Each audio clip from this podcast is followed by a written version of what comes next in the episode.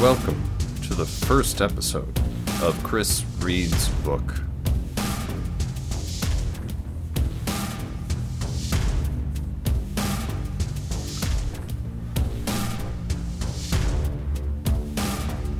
Hello, and welcome for the first time to Chris Reads Book. This is my podcast. I'm Chris Pullman, where I will be reading chapters out of my first novel, Mystery and Deceit from Earth to Mars. This is the initial podcast. I am re recording this.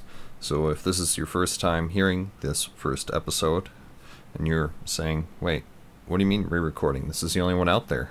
Then you are part of the future people listening to this episode. Hello, future people. I will be reading today uh, the introduction to my book and the first chapter. But before I get to that, let me just say thank you for downloading this episode, whether you get that from iTunes, from your favorite podcast application, or directly from my website, narclaninc.com. That's N A R C L A N I N C.com. Thank you for downloading. Thank you for listening. We will start this podcast series with, again, the introduction of the book, which is called The Drive, or What I Found Out Later, and the first chapter, which is Meeting Eric. With that, let's jump right into it. The Drive, or What I Found Out Later. No, I've held you off for this long. I will not give in now. Eric, Eric, Eric, I know just how weak you truly are. I am not weak. You can't fool me. Not when I'm in your head. No, no, no. I can't fail. Not now. We're so close. Hmm. You're no closer now than you were a century ago, Herrick. The one you are waiting for isn't coming. Not now, not ever. Just give in. Let me take over, and all this suffering will go away. I. I want to. But I can't. Shh, now, of course you can. It's easy. Just stop fighting. No, I can't. So much left to do. Stop fighting, Eric. I will win. Your body will be mine. Shut up. Shut up. You're just a voice in my head. I'm more than just a voice in your head. I'm the voice in your head, and I'm getting sick and tired of this game. Submit. My time has come. No, I won't let you win. I have strength enough for this last fight. You have no strength left. Every day I gain more control, and now I'm almost able to poke through. It would be so much easier if you just gave in. Why won't you? Because you're a monster. Because if I let you, you'll do here on Mars what you did on Earth. I can't let you. You won't get a second chance. We barely stopped you once. You fool. You can't stop me this time. I've already put too much in motion. No, I can't stop you. But I won't have long to wait for the one who can. Ha! You cling to that fairy tale as a drowning man does driftwood. I have seen him. I don't know exactly when he comes, but even now he is alive. My wait grows shorter every day. As does my patience. Fine. Be that way. I can wait a little longer. What does time matter to the incorporeal? I can last a little longer. I must. If I don't, humanity is doomed. Chapter 1 Meeting Eric. One day, a few years ago, I was conducting research for a local interest piece I was doing on a local pub called L&H.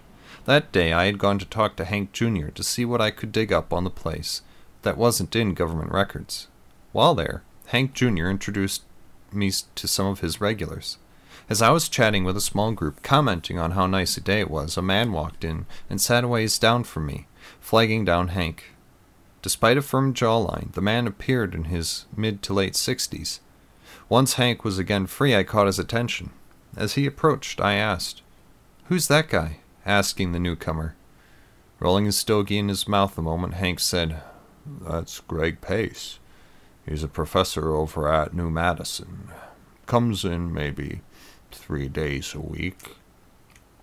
Would he be a good source? I asked. Hank laughed deeply. Sure he would, but he never talks to anyone. Not even you to order? I asked with a smile. Hank hadn't been that hard to dial in. Fair enough, Hank replied with a chuckle. You're stubborn enough, you might just get something out of him. Come on, Hank added, gesturing for me to follow him.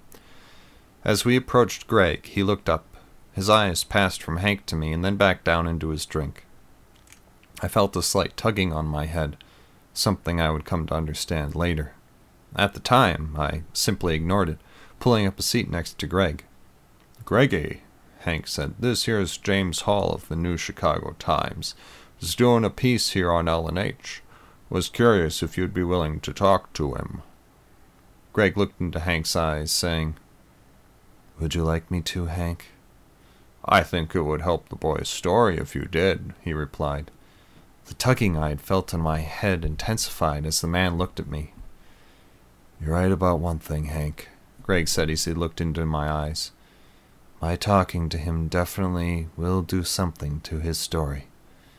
Shall we, Mr. Hall? Greg asked, gesturing at a booth. Nodding, I followed as Greg moved over. And how's the meal looking, Hank? Gonna be a bit of a wait today, Greggy. Lunch rush and all. Greg nodded, commenting. He always says that. So, Mr. Hall, what can I do for you? Well, as Hank said, I'm doing a piece on L&H. Are you familiar with my work? Greg shook his head. I could tell he wasn't being completely honest. Well, I do mostly local interest pieces for the Times. Overall, I enjoy the work as it helps me to really connect with the people in the community. And what, pray tell, made you interested in L&H? Well, Greg, it was the upcoming Exile Day, I said. What relevance does L&H have to that? he asked, sipping his drink. Well, by the land records I uncovered, enough. This bar sits on the oldest registered plot of land in Olympus Mons province. And in talking with some of the other patrons, some of whom I assume you know have been regulars here for decades, they suggest that New Chicago grew up around L&H. Since New Chicago was the first settlement on Mars, it is the oldest surviving piece of human history here, I added. I had a gut feeling that Greg knew something about the Terran Defense Force. Ignoring my comment, Greg harumphed. First settlement. Well, that is, unless you count Eric Pullman and his TDF comrades as settlers, but those exiles have long been written off as lost. If you don't believe the wild rumors, that is. I mean, after all, when the founders of New Chicago began to arrive here almost 250 years ago, they found no trace of those exiles, just a terraformed planet. And how could there have been any survivors after over two centuries without contact? Mars, when they arrived, was a wasteland. Obviously, they had put something into motion here that made it habitable. But if they had survived, surely there would have been some sign of them. As I'm sure you know, all the settlers found was clear land and earth like plants. I caught a very slight, knowing smile on Greg's face. It was gone so quickly that most would not have noticed it. There's truth in that, Greg replied. So what are you hoping to gain from me, Sonny? A little support? A quote for yet another rote piece on how we've made it without the TDF all these years and see how much better we are for it? he asked sarcastically. Not at all, sir. On this rather auspicious anniversary, I just thought it'd be nice to put things into perspective. I mean, if it weren't for their founding work in terraforming this planet, we could never have settled here. And as this is the oldest structure known to exist on Mars, it's a logical point from which to springboard such a discussion. Greg harumphed again, sipping from his glass. I'm curious, Greg, I said, switching tracks. Do you know Tim Fowler? He's a history professor at NMU. Can't say that I do. What does he teach? Greg asked. Oh, Earth history. He specializes in the period from 700 years ago until the Martian settlement. Greg steadily stilled, his demeanor changing slightly. I was an apt pupil of his, especially interested in the study of Atmo. Greg's grip on his glass tightened somewhat. Do you know anything about Atmo, Greg? He stared hard into my eyes for a moment before saying, No. You're lying, I replied. I can read people. You didn't flinch at my use of TDF. You knew damn well about their prior settlement here. And you're also, I would suspect, a heroer, just as I am. Do you know what you've just admitted to? Greg asked me tersely. Of course. In an age when the censors can make people disappear for almost anything, I just admitted to supporting the TDF as the heroes they were rather than the villains the censors make them out to be. Greg, I have the feeling that you agree and have much to share. That's the only way our kind keeps history from being erased entirely. The government provides us with all the history we need about the period surrounding the TDF's time on Earth, Greg said, a measuring look on his face. What do you say to that? The Department of Censorship provides us with a sanitized history. The TDF, when mentioned at all, are labeled traitors to humanity, butchers. Never mentioned is the good they did the help and rebuilding they began. Nor, I said, pulling my trump card, does their version of history tell the whole truth. What of the TDF's true origins? What about Project Plymouth? Few among hearers knew anything about Project Plymouth, fewer still that it linked into both Atmo and the TDF. The project, from what sources I had seen, was where the original leaders of Atmo first met. Greg's eyes widened. Even here, you shouldn't mention that name aloud, he said. It was not until later that I understood why LNH should be any safer in regards to the discussion of hero topics than any other public place. Even so, I pressed, you know something about it, or else my mentioning it would mean nothing to you. Greg glanced around the room furtively. You know as well as I that these are not safe topics to be discussing in public, Greg said firmly, his gaze returning to me. Greg, I agree, but would still like to discuss them if you're willing. My card, I said as I pulled an embossed business card from my note tab folio, handing it to Greg. Now, though, if you do have some information you could share about LNH, I would be all ears. Greg looked at me once more with his measuring stare. Sorry, kid, but we're done for now, Greg said as he rose, returning to the bar. I knew there would be nothing more to gain from pressing him just now. It was a reasonable response, and one I had run into before. As a journalist, I would have made the perfect censor agent. With the Department of Censorship at its most powerful, one had always to tread with caution. So rather than pressing Greg, I returned to the group with whom I had been. As we continued to talk, I worked in questions about Greg. The other patrons knew he was a professor at MNU and was part of the biophysics department. Past that, though, they didn't know much as I circulated among other regulars, continuing to inquire both about LNH and Greg. I only grew more intrigued about the man. Many of the patrons, only half jokingly, said that Greg had actually been around longer than LNH, and could swear either seeing him in hollow pics from their parents or else remembering hearing stories of someone matching his description from even further back. While a student at New Madison University, thanks to several excellent history professors, I developed a keen interest in Terran history. Such was the reason I had picked LNH to investigate for this article.